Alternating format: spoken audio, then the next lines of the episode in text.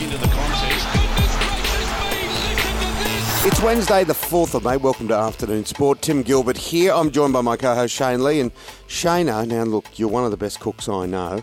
It's Mother's Day on Sunday. Are you putting on your special Mother's Day apron and cooking up a feast? you mean the one with no undies from the behind? No. Uh... Goodness gracious me. Holy smoke. No, I won't be doing that, mate, but I will be cooking. I think we'll do a, um, I think I might do some, I might do a pork roast or something, something nice.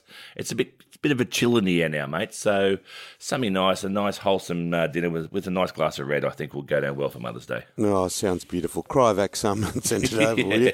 Um, Nick Kyrgios is back in the headlines today, as is this speedster.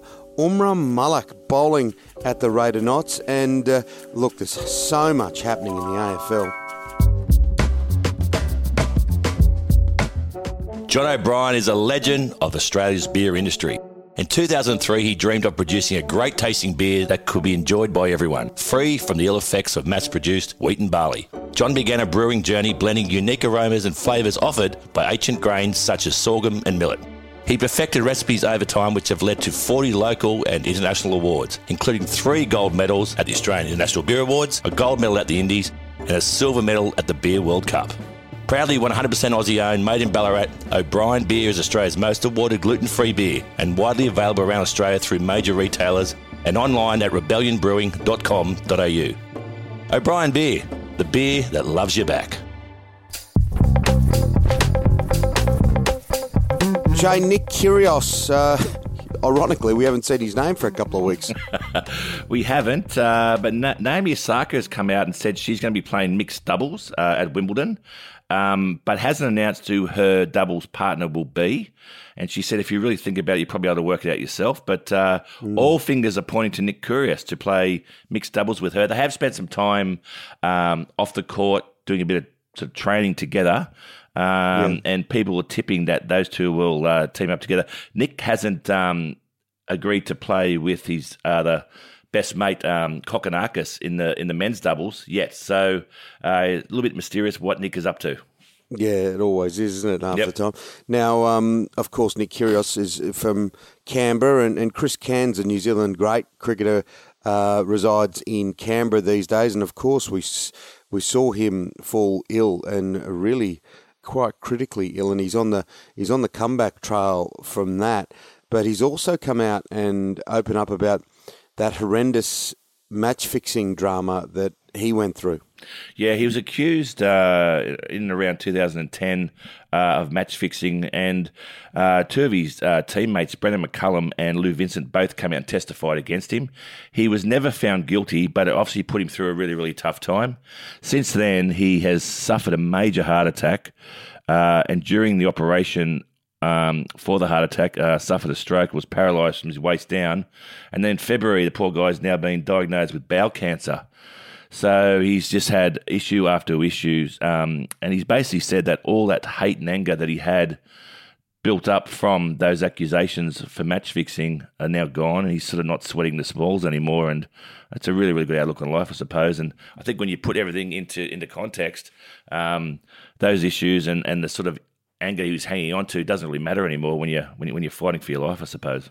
Yeah, there's so many rules, so much restrictions placed in and around uh, the game um, because it was a there was a red light period there for a while, wasn't there? Did you ever get a phone call or, or someone trying to nudge you in a direction and say, "Oh, mate, we might flip you this if you can bowl the fourth ball as a no ball"? Did did you did you ever get approached by anyone? No, which is quite a, it's quite I find, I find it quite offensive that I didn't. But uh, I didn't. Yeah, no, um, no. I, well, I suppose I was I was in the round Australian team for a long time, but I was never really, uh, I suppose, really cemented my spot for any length of period. So, but I was never personally approached. No.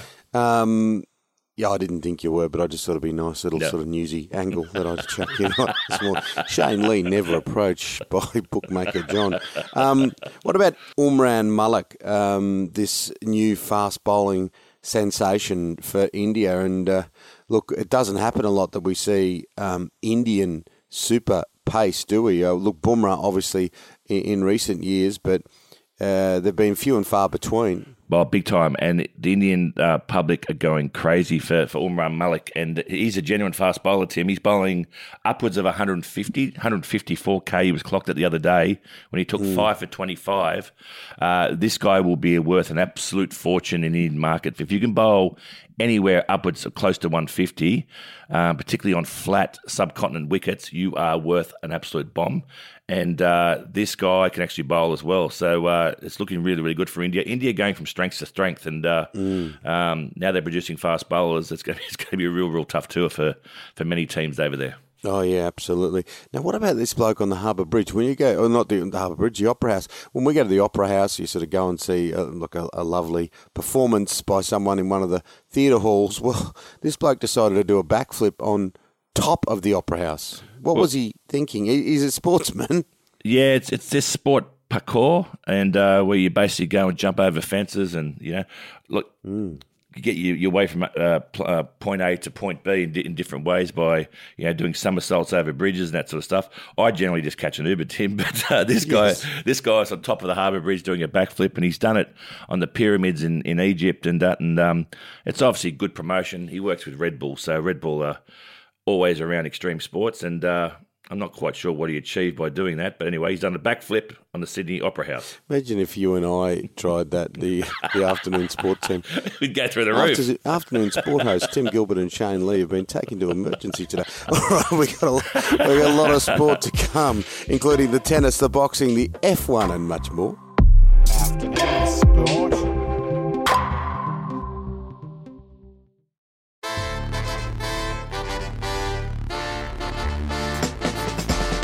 Essendon, Essendon, Essendon. You know, the song goes, Watch the Bombers fly up. Well, that's not happening at all. And they just seem to be hit every week with something different. Um, now, now the news about Andy McGrath. Yeah, well, well, Coach Ben Rutten is is under serious pressure now. Uh, Essendon mm. currently 16th. They're one from six. And uh, star midfielder Andy McGrath, um, who comes off contract at the end of 2022, is now postponed all contract negotiations. I think he wants to see what where the club is going, and, and I don't think he, he'll necessarily sign uh, with the club if they continue in this direction. Yeah.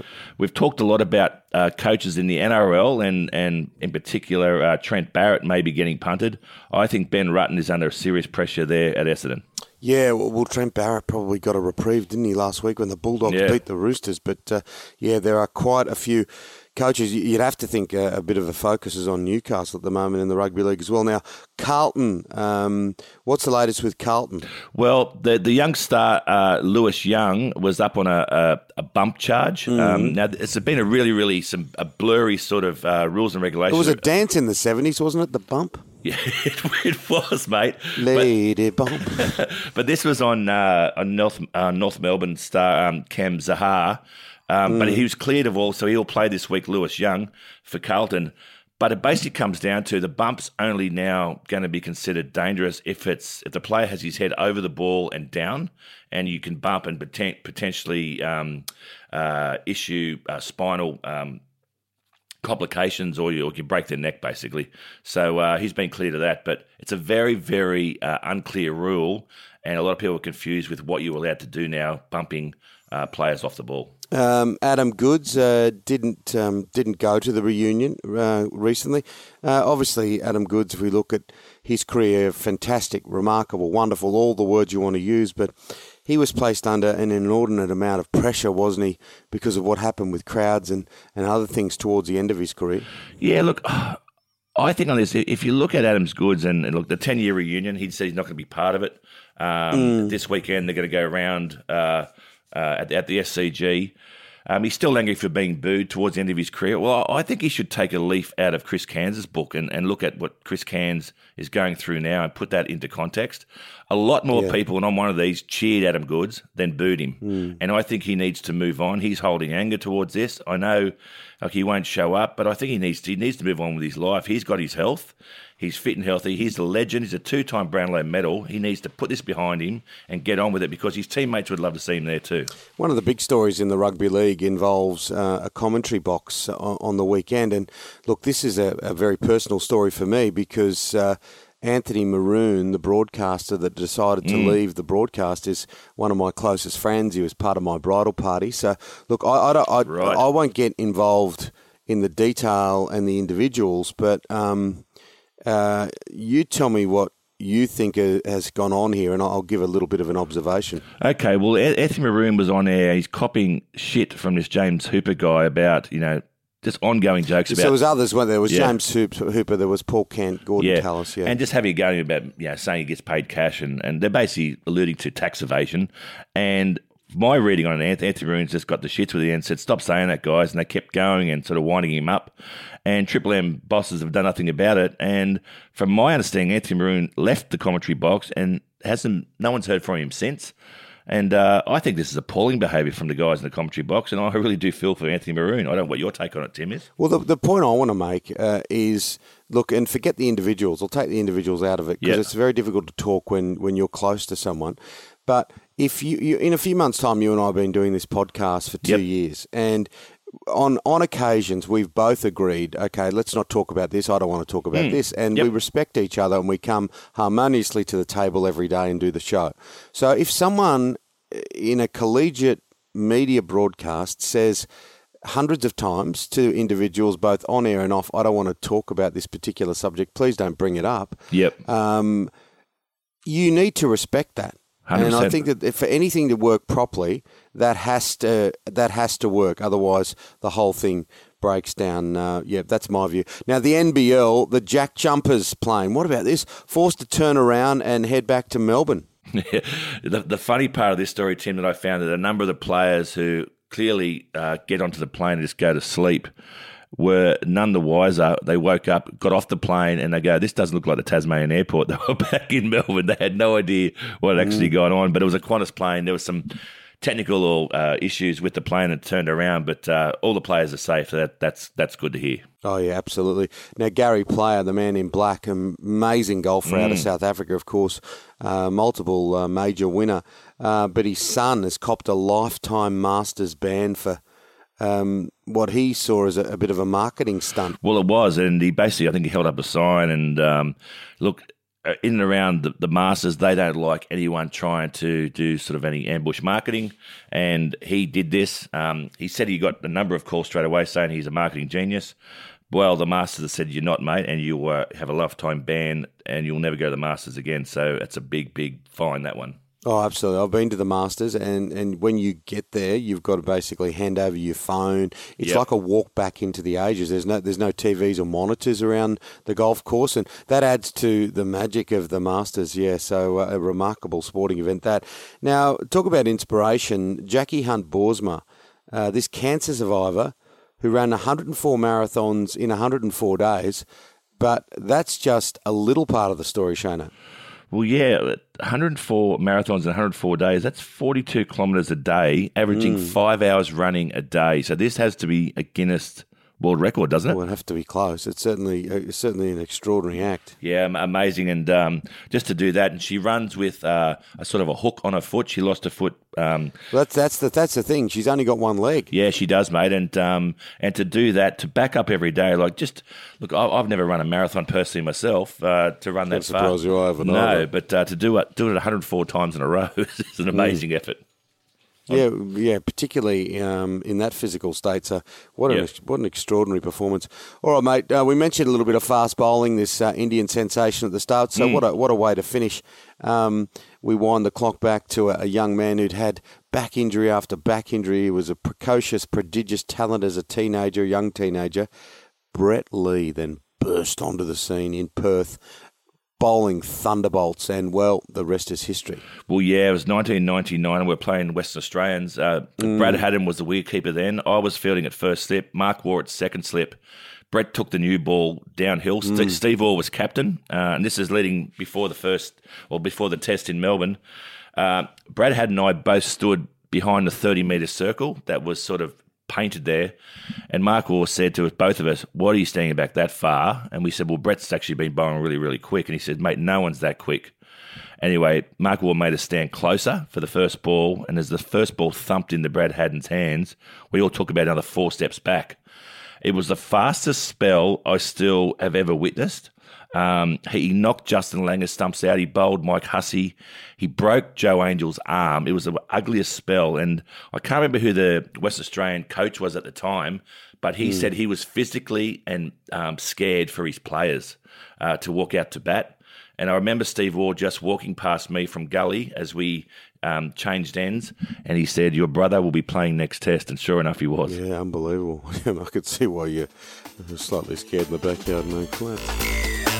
That's it for Afternoon Sport today. Make sure you hit follow or subscribe wherever you listen. A big thank you to our sponsors. Our fantastic sponsor, O'Brien Beer, the beer that loves you back. And our wonderful producer, speaking of love, Mr. Dan McHugh. We're back tomorrow with your daily dose of sport. We'll see you then, guys. Take care. Building Resilience Podcast. They play in different arenas, but sports and business have massive similarities. Elite athletes and top business leaders flourish through the physical and psychological demands their high stress careers place on them. The Building Resilience podcast explores the world of sport and deconstructs the tools and ethos of world class athletes that can help us create growth and optimize business and life. Come find the Building Resilience podcast on your favorite podcast app.